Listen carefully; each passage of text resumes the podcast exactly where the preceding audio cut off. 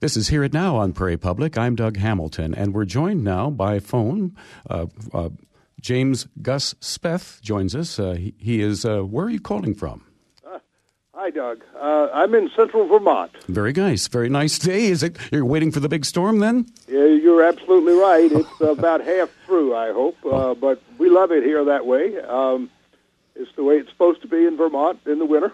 Okay, well, I hope it doesn't leave you too isolated and out of touch. It sounds like it's going to be a heck of a storm tonight. Yes, it will be. Uh, you are the co founder of the Natural Resources Defense Council. You were chairman of the Council on Environmental Quality during the Carter administration. You were founder of the World Resources Institute, an environmental think tank in Washington, dean of the Yale School of Forestry and Environmental Studies, and you have a Lifetime Achievement Award of the Environmental Law Institute. And I'm just scratching the surface there. I mean, you, you were a law clerk to uh, Justice Hugo Black, among other things. So you've got. Uh, You've got quite a resume, uh, Gus.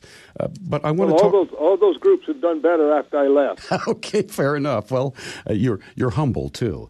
Uh, but one of the things that really caught our interest here and our attention was the fact that you have been arrested uh, for protesting the Keystone XL pipeline.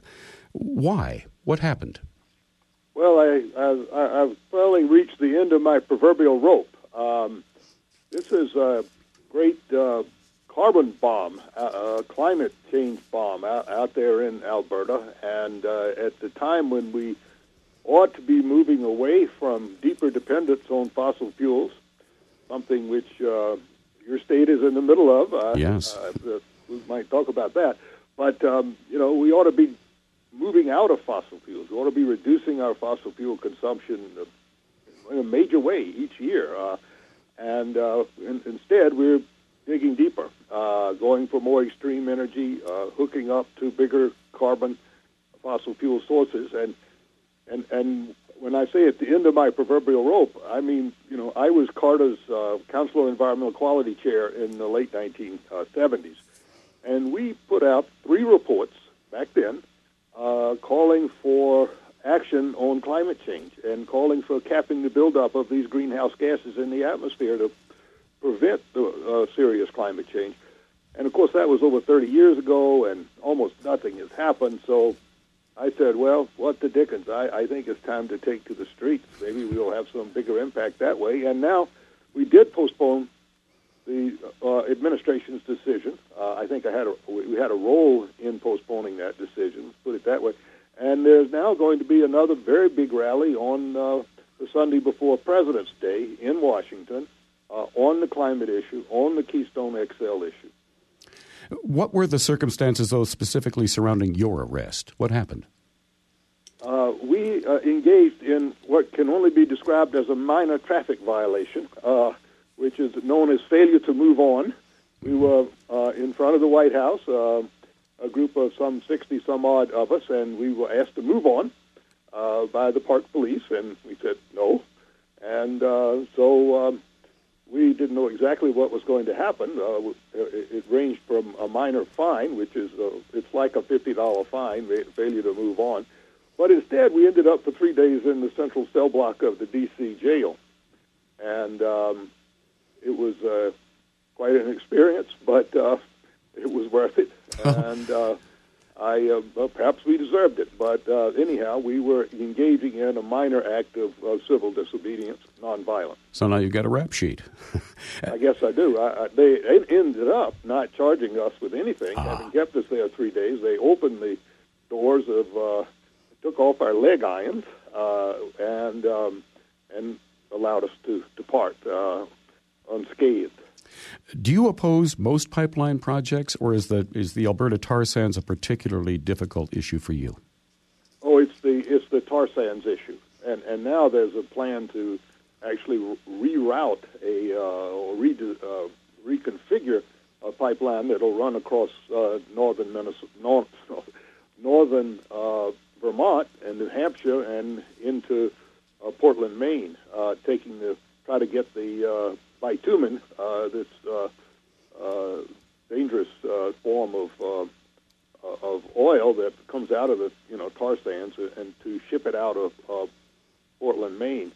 as an alternative or as a supplement to the Keystone XL pipeline. So I'm my concern. A lot of people in this fight because they, they are worried a lot about their what happens when when this pipeline breaks, as as as one did, and into the Yellowstone River. I think uh, uh, I think that was the river. Uh, but anyhow, you can have accidents. Uh, you you can have scarring of the land you, uh, and other things. But my concern is climate change, and uh, and that is the sum and substance of, of why I'm in this fight. Sure, and that uh, the Alberta tar sands are, are, are considered to be somewhat dirty, if you will, as a source, source for oil. Is that the is that the yes. bottom line I mean, there? It's it's not. Uh, yes, it's um, as I said. You know, we we um, it, it's not only enormously destructive into the you know Alberta landscape. Uh, it's potentially dangerous in the areas that the pipeline will pass through, but the big thing, as uh, one of our leading scientists, James Hansen, has said, is that you know if we hook up, uh, if we really exploit that resource, uh, you know, he said climate game over. Uh, there's there's a huge reservoir uh, of uh, fossil fuel there, and it's it is uh, you know it, it produces less energy um, than you know per uh, F, uh, level of effort than uh, than oil does, and a lot less than natural gas does. Um, it's a dangerous source, and we ought to be moving away from it. But what we're doing is going into extreme energy in a lot of places. I mean, Shell is trying to drill in the, the uh, Arctic Ocean. Uh, we're, we're leasing further and further offshore. We're developing tar sands and oil shale, and we're doing the fracking. Well, uh, well, let's take let's get your take on the shale oil revolution. That's a that's a, certainly a big deal in western North Dakota.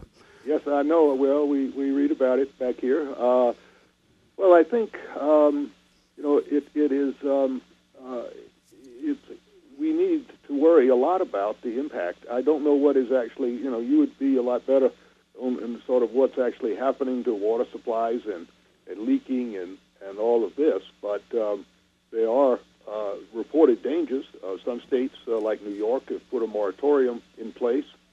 And um, but once again, though, you know, my concern fr- from my background and, and the issue that I've worked on for so long without much success uh, is the climate change issue. And um, you know, there was some hope that we were going to be moving rapidly away from our dependence on fossil fuels. And uh, a recent report just came out that said we could dramatically reduce our fossil fuels just with greater energy efficiency, improving the energy productivity of the U.S. economy, which is a very wasteful energy economy. Uh, but you know, it's um, we don't seem to. The president has spoken recently in his second inaugural, and uh, others have made statements about trying to take the climate issue on seriously. But fact is that the opportunity to stop the warming of the planet at some tolerable level is fast slipping away. Well, let's let's get into that because uh, the the climate change issue is, of course, your core issue. And uh, ten years ago, all of our eyes were on the uh, you know the Persian Gulf because that's where we looked at our oil supply coming from. Now all our eyes are on the shale oil that's in western and southern U.S. and uh, the sort of the eyes off the ball there. Uh, what is the potential threat of taking sequestered carbon like oil or coal and out of the earth and, and burning it? Well, the first thing to appreciate, and I know that there, you know, there's a lot of climate denial in the U.S., but the greenhouse effect really does work. Uh, if, if there weren't a natural greenhouse effect, the, the whole, you know, Earth would be a snowball, uh, permanently below the freezing point uh, of water. Uh, so, natural greenhouse effect does warm the Earth. Now, we have increased these greenhouse gases, uh, in the case of carbon dioxide from fossil fuel burning, by a third in the atmosphere. And, you know, just common sense physics uh, tells us that if you start increasing the presence in the atmosphere of these gases that reduce the Earth's ability to radiate heat out into space, which is what they do, uh, then the planet is going to warm up. And lo and behold, it's warming up. And as it warms, uh, you get big changes. Some areas get a lot drier, like the Midwest in the U.S. and the Southwest. Well- some areas get wetter.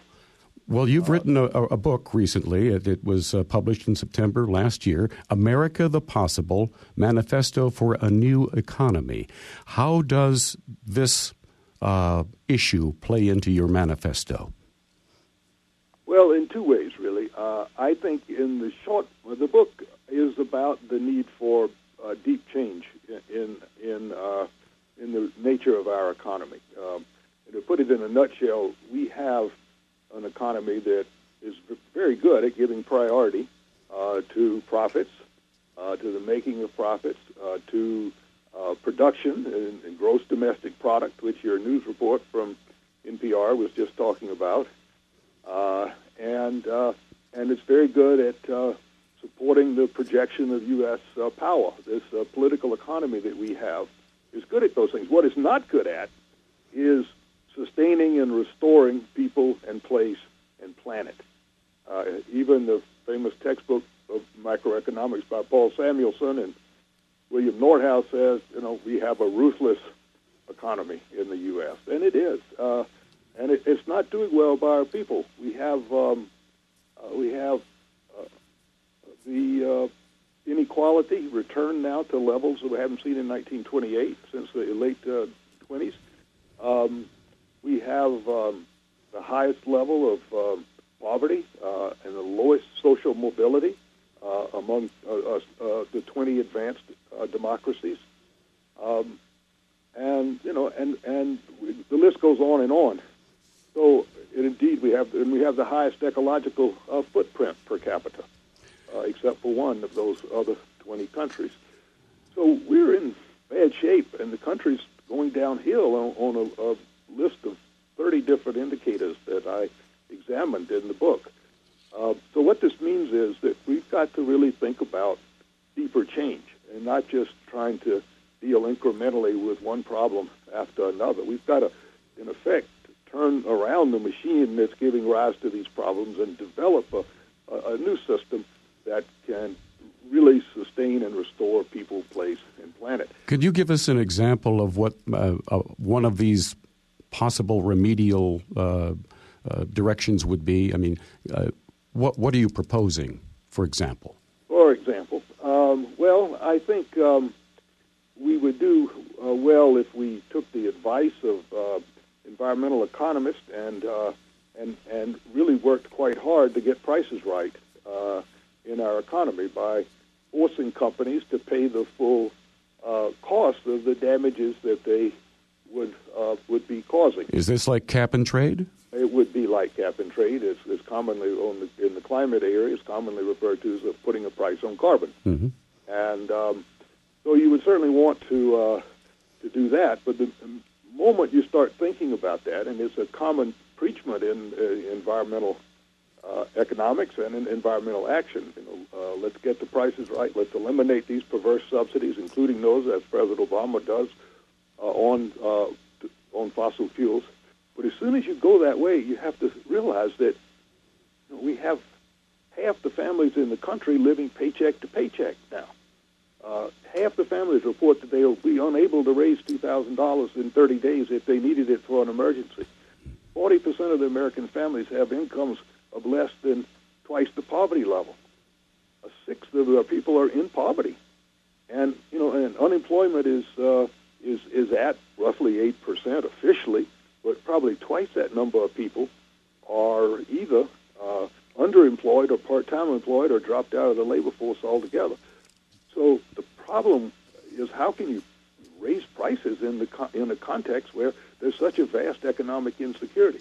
So immediately, if you start trying to think about, well, how do we get the market to work for the environment uh, rather than against it, you, you have to deal with the social justice issue at the same time and and people have to be assured that you know we're in this together, and uh, the kinds of programs that we need to protect people from falling out of the middle class or being in poverty, you know, will be implemented.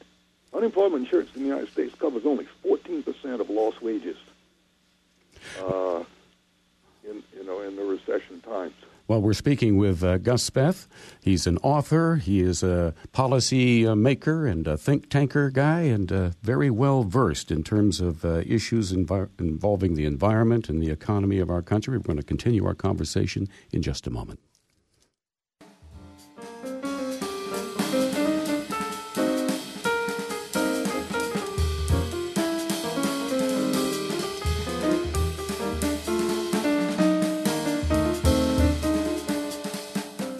It's a night of jazz on Prairie Public. Following the rebroadcast of Hear It Now, we kick it off with Friday Night Swing with Lloyd Anderson. Then at 9 Central, Bob Studebaker hosts as we present both classic jazz from the legends of American music and new jazz from emerging artists. At 11 Central, it's the Jazz Junket with Ryan Schweitzer, followed at midnight by Jim Wilke's Jazz After Hours. That's all right here, statewide, on Prairie Public.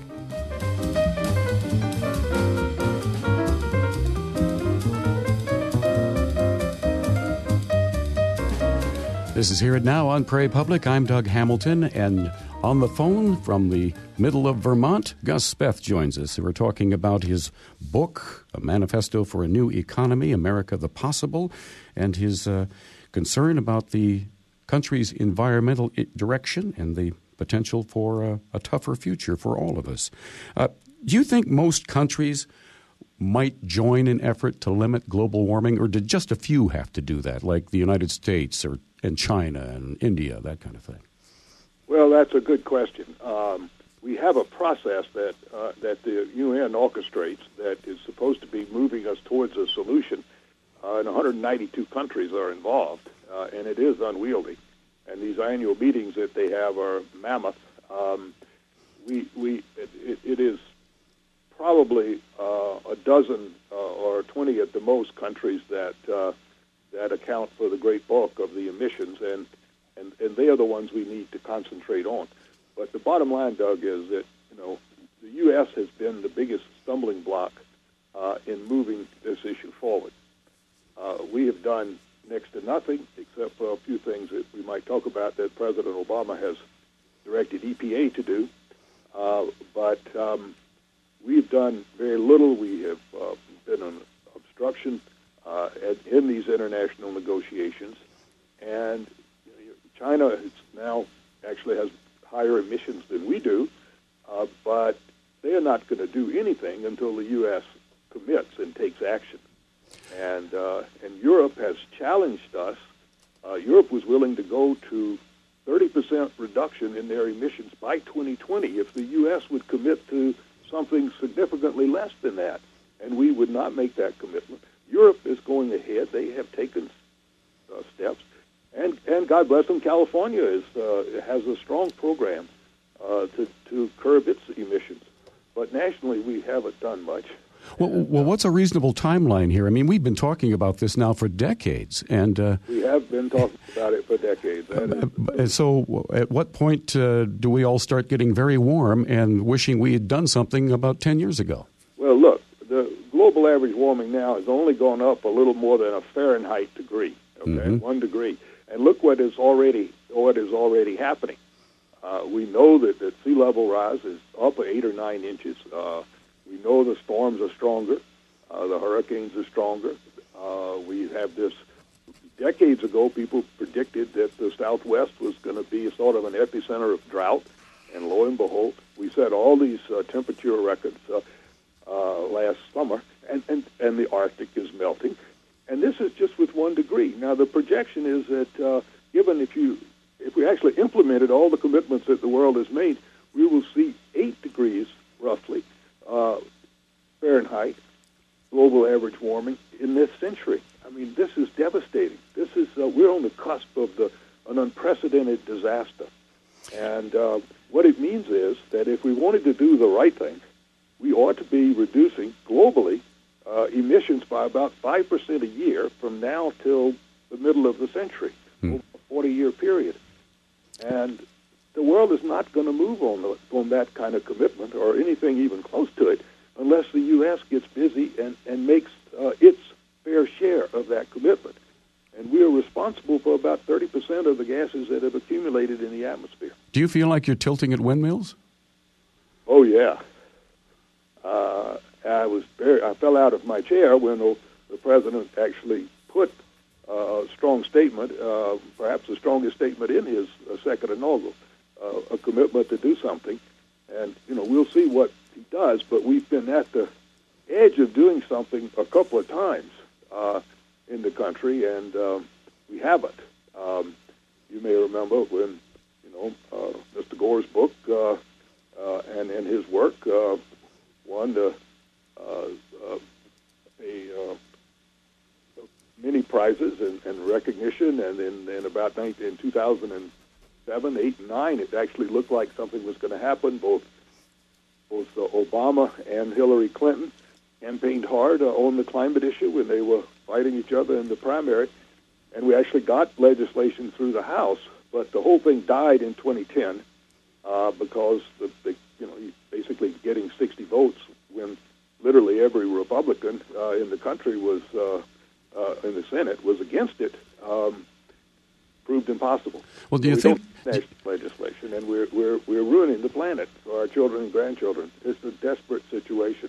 Do you think part of this is the fact that uh, we, we we don't like to spend more for gasoline uh, than uh, I mean we, we don't like what we're spending now, but we're not spending as much as most people on the I'll on the planet. The, the gasoline thing is uh, well, you know, Europe charges three times what we do for, for gasoline, and, uh, and and and that's a better reflection of, of what the actual actual true costs are if you uh, added up uh, damages. And uh, there's nothing worse than than that uh, that uh, pump spinning around fast right in front of everybody's eyes. If somehow you filled up your tank and uh, and it was sent to your credit card, and you really didn't have to sit there and stand there and look at the at the money flying by.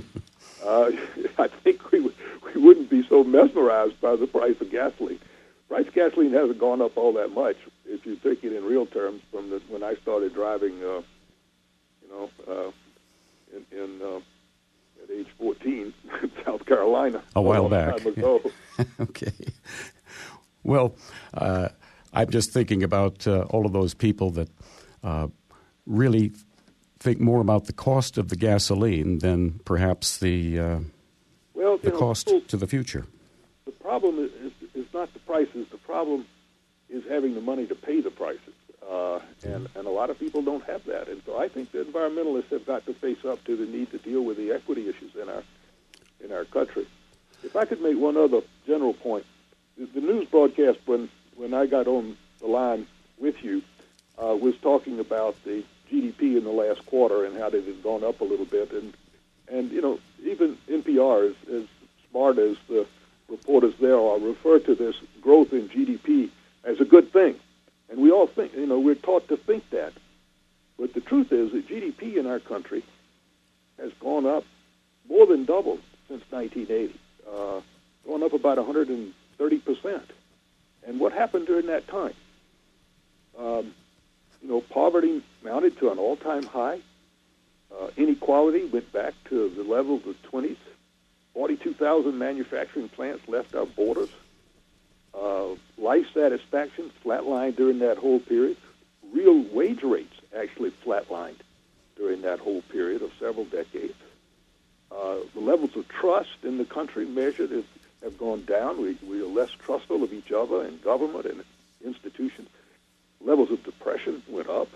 I mean, all of this in the in the wake of all this enormous economic expansion. So we have to really question whether running up GDP, which is merely a tally of everything that happens in the economy, good things and bad things, uh, you know, running that up is, is really a good thing, and, and actually, uh, and it's not delivering the jobs. The economy today, as measured by GDP, is higher than it was uh, before the Great Recession in 2008. You know, GDP is more than fully recovered, and yet we still have, uh, you know, perhaps 15 percent of the public either unemployed or underemployed or dropped out of the labor force or working in part menial part-time jobs or taking whatever they can get. It's a, and and we're not generating the kind of jobs we need, and we're not going to get them by merely thinking that we're going to run. You know, we can increase uh, GDP. GDP isn't hasn't delivered in the past uh, better lives, and it, you know, and it's unlikely even to deliver the jobs that we count on it to deliver today.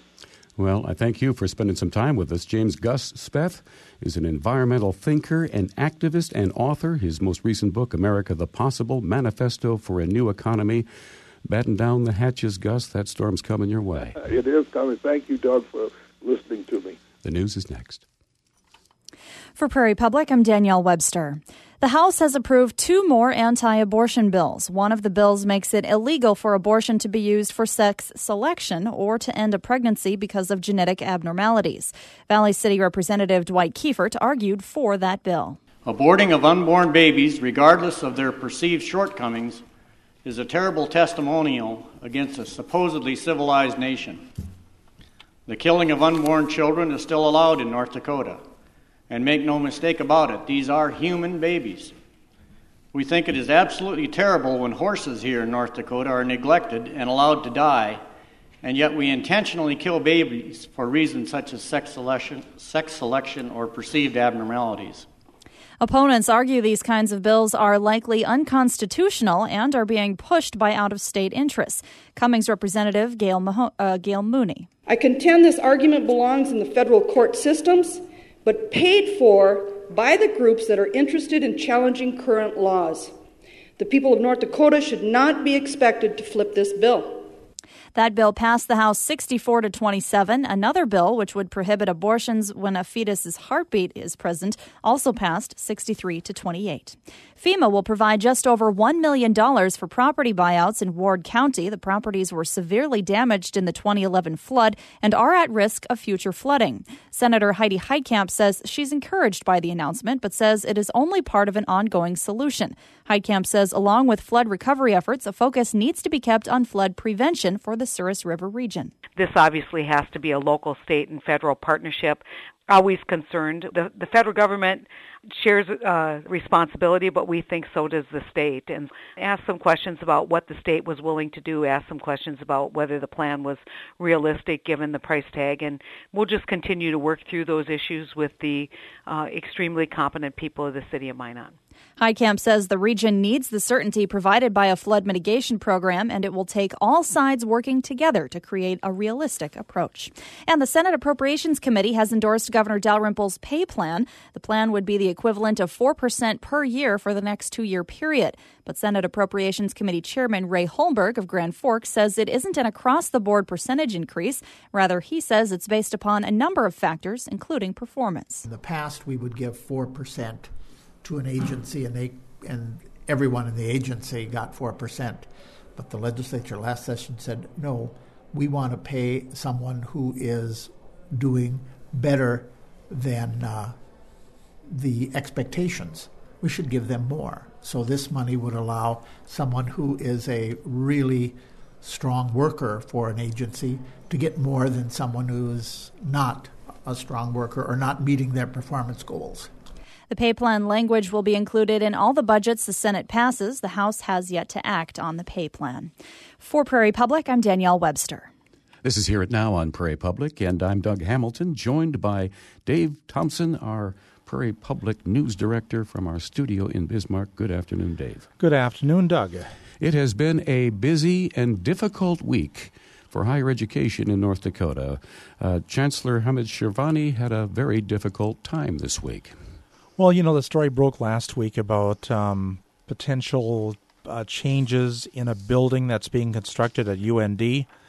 And uh, they had a chance, Shirvani and his colleagues on the Board of Higher Education had a chance to come before the Senate Appropriations Committee and explain what was going on. The board and Shirvani said there was a lot of misinformation. It's being blown out of proportion. That uh, there wasn't a suite for the chancellor. There was going to be an executive suite with a conference room and a public area, and then what they call a chancellor's room. And that seemed to quell some of the anti chancellor thing that has been going on at, at, the Board of Higher Education. I should say at, at the legislature. The board is 100% behind the chancellor. It must be said at this point. Well, Tony Grindberg uh, from Fargo has been carrying a bill. He hasn't. I don't think he's pre- presented it he yet. He has not. He has not. Uh, which would uh, allow the higher ed board to buy out Shirvani's contract. Is there some bad blood between Shirvani and uh, Grindberg? Well, it might be related to some of the early on situations with NDSU. Hmm. Um, it's no secret that when it came down to choosing who was going to be interviewed for the chancellor's position, NDSU President Dean Bresciani voted against Ham Shirvani to be interviewed. And the student representative from the uh, NDSU voted against hiring Shirvani. So they're, they're, they started on a kind of a bad foot. And uh, this may be exacerbated by that.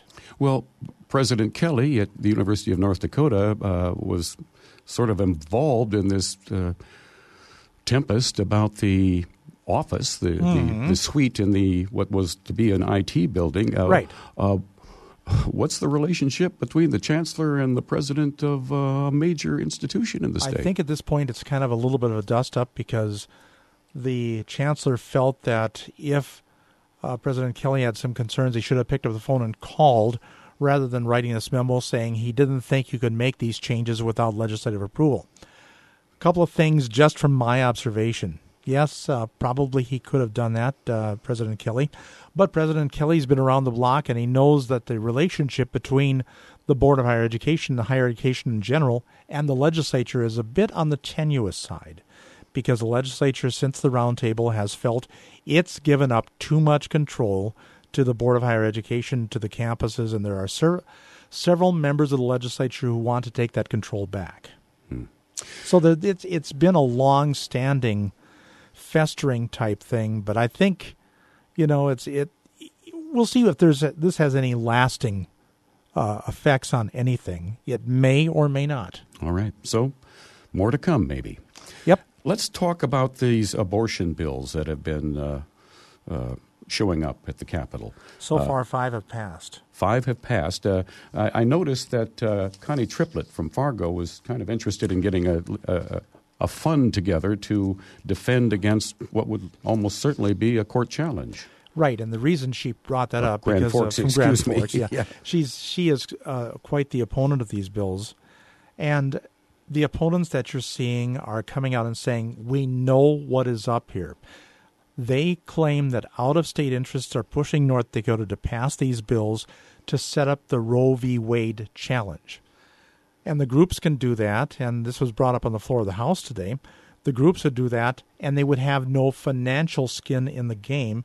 It would be up to the states to defend it, and if the states lost, they'd probably pay the the other side's bill when it got to the Supreme Court, if it would get to the Supreme Court. So there are the bills, the personhood amendment, there are the bills to require that if you're going to practice in an abortion clinic, you must be admitted to a local hospital to practice there. And uh, the heartbeat bill, which was passed today in the House, which says that if you can detect the heartbeat in a fetus, you cannot abort the fetus. So there are all sorts of bills that are out there yet. Hmm. Well, there was some uh, encouraging news, I think, for state employees. The governors uh, got their pocketbooks in mind. I take it. Right, and as you met, as you heard on the newscast, the Senate has gone along with the four and four. And now the four and four, you, you know, this used to be it'd be four percent one year, four percent the second year, and most state employees would would probably expect to get a four percent raise. Well, it's a little different this year in that the, the agencies will be given the equivalent of 4% for everybody, but will have more of an option to pay people they think deserve it more, pay people who may need to have more money to bring them closer to market. So there's going to be more flexibility within the uh, the agency heads. So it won't necessarily be a four and four for everybody. Is everybody happy with that?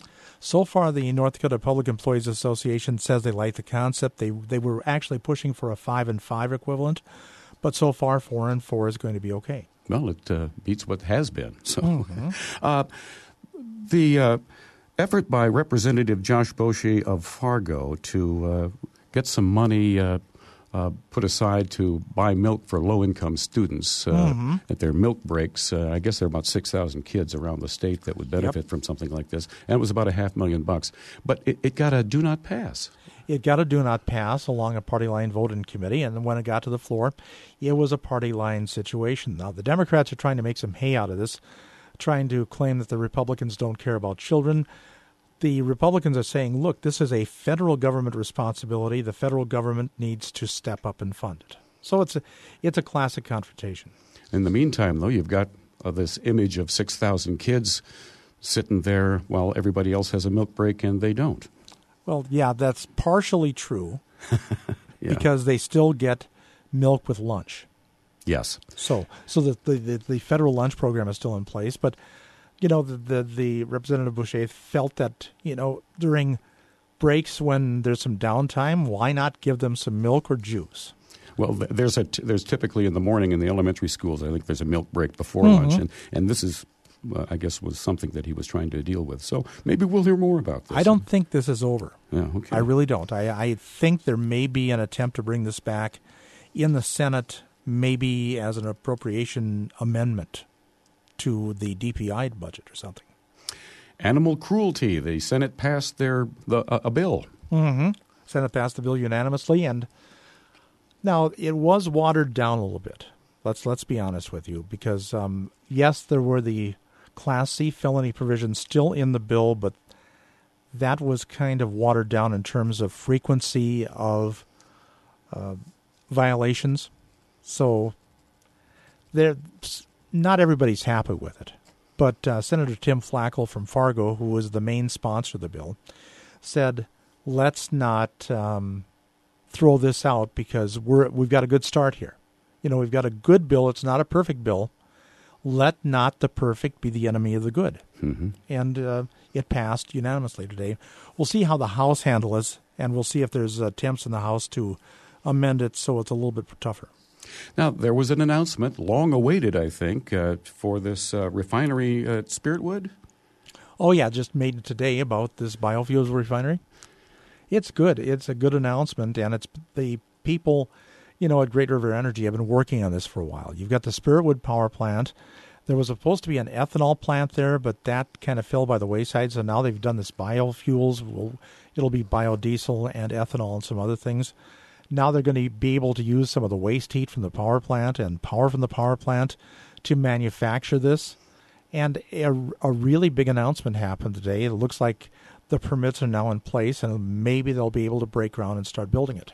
Well, what about uh, harnessing some of that gas that's being flared right now, famously, so you can see it from space? Mm-hmm.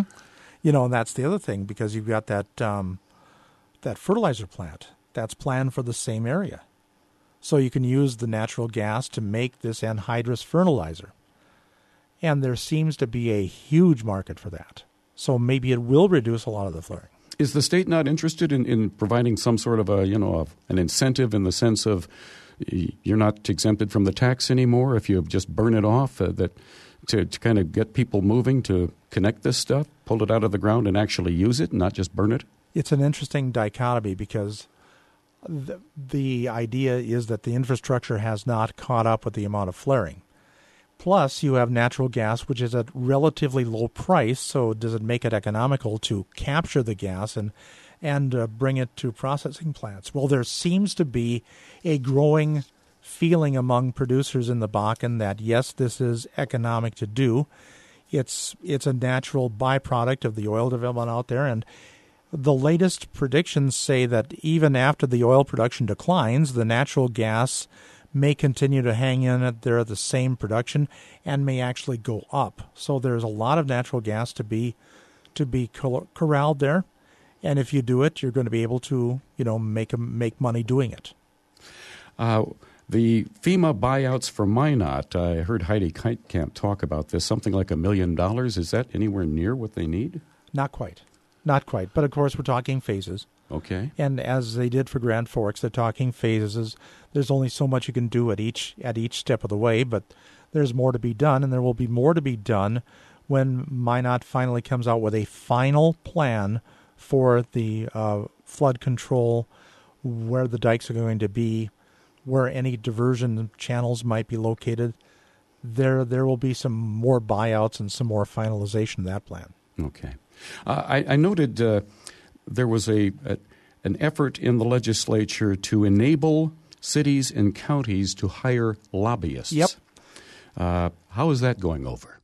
Not well, because Although the uh, sponsor of the bill uh, made a compelling case for it, the League of Cities came in and said, mm, I don't think we need to do this. The, the Association of Counties came in saying, I don't think we need to do this. And some members of the public don't like the idea either. So it could be have a rough, kind of a rocky road to get through committee. Aren't uh, aren't lobby aren't there kind of informal lobbyists now? Pretty much what you have is you have uh, people who are hired hired as city attorneys, county attorneys, assistant states attorneys, special attorneys, who actually do the double duty. They come to Bismarck and they lobby. They register as lobbyists. So it isn't a direct payment because that's not 100% of their salary goes for lobbying, but part of their salary goes for lobbying, but they're used in other purposes as well. Well, it's interesting whenever lobbyists get involved, especially in a state like North Dakota, because somebody's wants something that's going to tax somebody else. Or, mm-hmm. you know, mm-hmm. I mean, it, you can't give everybody uh, the kind of help they want. So right. it's whoever jumps highest and hollers loudest sometimes. Sometimes that's true. Uh, there was an anti-discrimination bill proposed.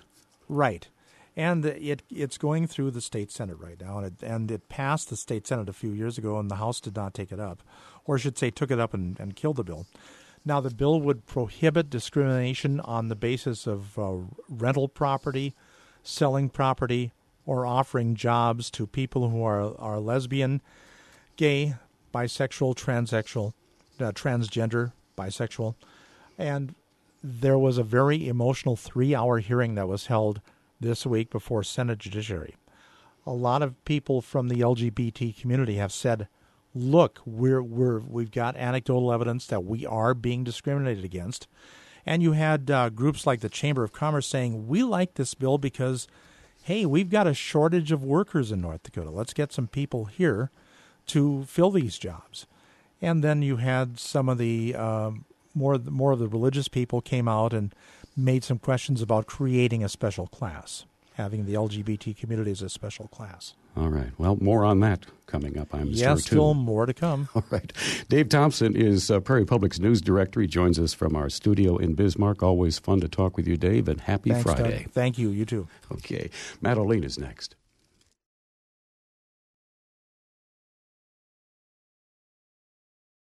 You to attend the next live performance of Dakota Air the Radio Show, 2 p.m. Saturday afternoon, February 16th, the Empire Arts Center in Grand Forks. Special guests are internationally acclaimed violinist and conductor of the UND Chamber Orchestra, Alejandro Drago, and the Chamber Orchestra will be there too. And we'll be celebrating the newfound fame and celebrity of Grand Forks Herald columnist Marilyn Hagerty. Tickets at the Empire or any Grand Forks Gate City Bank. Dakota Air, Saturday afternoon, February 16th in Grand Forks. This is Hear It Now on Prairie Public. I'm Doug Hamilton, and it is time to get a movie review from Matt Olien, our resident critic here at Prairie Public. And this time he, he liked one movie so well, he like knocked up so well, he went to the sequel. Huh? This one isn't as good. Uh, actually, I saw this about a month ago, Doug, and I was kind of holding it for one of those slow weeks where there's nothing to see, and there was nothing to see this last week. We're waiting for the Oscars. Uh, Side Effects opens today. I'm going to see that one with Jude Law and uh, Rooney Mara. That's the new Steven Soderbergh film, who keeps saying he's going to retire, but still cranks out about two films a year. But This is 40 is Judd Apatow's mm-hmm. most recent film and he is making the same film over and over and over. He's he's gone into Woody Allen land, I guess. Uh, this one is sort of the unofficial sequel to Knocked Up. Uh, Paul Rudd and Leslie Mann are back as a couple, both turning 40. They're having trouble. They're both very annoying people. And uh, they were kind of the supporting players in Knocked Up, as you recall, Doug, with Seth Rogen and Katherine Heigl taking the lead. And I think that's problem number one. You kind of miss Seth Rogen and Katherine Heigl here. I like Paul Rudd fine, but I think he's better as a supporting man. I don't think he's a leading man. When they've put him in leading parts, uh, the film he did with Reese Witherspoon a couple years ago did not work. Uh, Leslie Mann, same thing. Judd Apatow's real life wife. She was funny and knocked up. This time, she's in it too much and she's just downright annoying. There's an annoying factor for me, for her as an actress, that really gets old. I didn't care for this film much at all. I think this time what we've got is Apatow trying too hard. The scenes go on too long. The film is over two hours long. And again, why do these romantic comedies have to be that long? They used to be able to crank them out in 95 to 100 minutes in the 30s and 40s, and it would turn out just fine. So uh, I think the real problem with this film is the two lead characters are too annoying. and you really don't really care about them, and there are far too few laughs. Another mistake Apatow makes is casting his two real life daughters. I noticed that. as the children. The older daughter is passable. The younger daughter is horrible. And I hate saying that about an eight year old. It's not her fault. She's not an actress. He could have had a casting call in Los Angeles and got a very good, talented eight or nine year old girl. She reads her lines as if she's reading off a teleprompter. She's just not very good. And again, in this day and age, Doug, there's no legitimate reason to not have good casting all the way through the parts. There's so many SAG actors out there. You know, in the old days, maybe the second or third leads were not very good in 1930s films, but there's no excuse now to have poorly cast supporting parts. Some of the funnier parts take place at uh, Rudd's record studio that he's running. Uh, those are okay, okay, funny parts. Melissa McCarthy shows up in a cameo, and she's always funny. Anytime Melissa McCarthy's on screen, she dominates. Yeah. There's a parental issue at school with a couple, of the kids. But overall, this was just too long, and uh, the reviews were very, very mixed on this one. So, you know, maybe Apatow needs to reinvent himself a little bit uh, instead of using the same old formula. But I just think really the problem here is in the two leads. They're just not leading actors for, for my liking, especially not Leslie Mann. The strange thing to me is, and you mentioned this, you've talked about it, but this is sort of a self-indulgent family affair. I mean, how did they get how did they get this thing bankrolled? Because Judd Apatow is can do what he wants now. His films make money. Uh-huh. There's a there's a there's a formula that works, um, but I think the formula is pushing it now. And uh, you know, again, Leslie Mann is okay. She's very funny and knocked up as Katherine Heigl's friend, but she's not to me a leading actress. She's got this annoying voice that just keeps going like this and this, and after a while, you just want her to, to be quiet. I, so I didn't care for this one at all. All right. Okay. Well, it's time to play a little movie trivia with you see if we can't stump our critic, who is a walking encyclopedia. And I, I, I fear that this one might be too easy, but I'm going to try it anyway. Uh, what is the highest grossing, the all time grossing silent film? It was The Big Parade. Is that right? That's not right. The all time grossing silent film. The Artist. The artist is correct. Okay. And it- it's kind of well, weird how because it got there. The Big Parade was the highest grossing film of the 1920s. But yeah, I suppose with, with current tickets, The Artist would have it. So yes, I got it. Well, the it second actually time. it actually beat Birth of a Nation, which had Ah. had 10 million Okay. in All right. gross, but the artist passed it Okay. around the holidays with over 12 million. Once I said Big Parade and you hesitated, then I knew it was The Artist. Okay. Okay, so there you go. We sort of stumped you, but you can stump Matt Olien too. Just let us know what kind of question you'd like to ask him at Hear It Now at prairiepublic.org. And we want you to help us play this game with Matt as well. And if you submit a question that we ask Matt, even if he guesses it, you, but you submit a stumper that we use on Hear It Now, we will send you the CD from the big Boffo movie Les Mis, and uh, you'll enjoy some music as you remember your role in stumping Olien on Hear It Now. Dakota Datebook is next. When you hear arts programming here on Prairie Public, know that it is supported in part by the North Dakota Council on the Arts, and we thank them. This is Dakota Datebook for February 8th. The era of prohibition may have ended on December 5th, 1933, with the repeal of the Volstead Act by the ratification of the 21st Amendment. However, the desire for bootlegged alcohol was still strong in North Dakota. On this date in 1934, the citizens from 22 towns in the center of the state were wondering which ones of their neighbors were regular customers. Responding to a tip of a possible violation of the city's beer selling ordinance, Carrington Police Chief R.J. Brady, accompanied by Commissioner W.H. Roach, approached a 1933 Ford Coupe occupied by a man named Arlie Carter, along with another individual. When questioned, the unknown man reached for a gun hidden in the back seat, but the officer was able to overpower him and pull him from the car. The stranger managed to escape, however, and besides his partner, he left behind his car, 52 gallons of straight alcohol, 2 gallons of whiskey, an automatic pistol, and his little green book giving the names of liquor customers and dealers in 22 area towns. This included a line of towns from Carrington west along Highway 200 as far as Washburn, and a few north and south from Devil's Lake to Woodworth. naming people in town, such as Turtle Lake, Heaton, Goodrich, Sykeston, and most other small towns in the area. Along with the customers' names, the Little Green Book also offered the credit rating of each and contained penciled notation such as drinks but not much, or buys once in a while, or an okay. Many had a terse NG, meaning no good, after their name, and for some it merely stated, keep away. Of interest to the authorities is that the liquor salesman's best girl's name and address were written in the back of the book in her own handwriting. The ledger also listed the going price for the bootlegged alcohol at $4 a gallon and whiskey at $3 a quart. Prohibition was over, and retail prices in the area for legal alcohol were $12 per gallon for alcohol and $7 per quart for whiskey.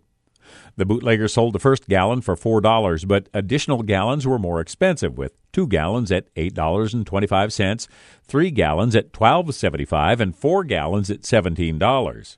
Straight alcohol was obtained as a byproduct of bottled malt beer from which the alcohol was extracted, but with regular beer back on the market, it soon lost its popularity. While police continued to hunt for the stranger on a John Doe warrant, Arlie Carter was charged with resisting an officer fined $25 or 20 days, and was released after paying his fine. The Little Green Book would continue to leave a lot of red faces in central North Dakota for weeks to come. Today's Dakota Datebook was written by Jim Davis. I'm Merrill Piepkorn. Dakota Datebook is produced in cooperation with the State Historical Society of North Dakota, with funding from the North Dakota Humanities Council. Monday on Hear It Now, Ashley Thornberg will be in the seat, and she'll be hosting the show much of next week. 211 is the statewide helpline, and 211 Awareness Day is Monday. Joining us from First Link will be Stacy Logering, Director of Information and Crisis Services, and uh, Cheryl Mubby, uh, Suicide Support Program Coordinator. First Link is one of many programs being supported by Thursday's Giving Hearts Day. That's Thursday next week. And uh, Pat Traynor, Executive Director of the Impact Foundation, will also uh, talk about that. Also, Assistant Professor of Physics Warren Christensen, he works at NDSU, joins us to discuss how math trumps luck when it comes to the game of poker. He'll be presenting on this topic at a Science Cafe event. All coming up on Hear It Now. Have a great weekend.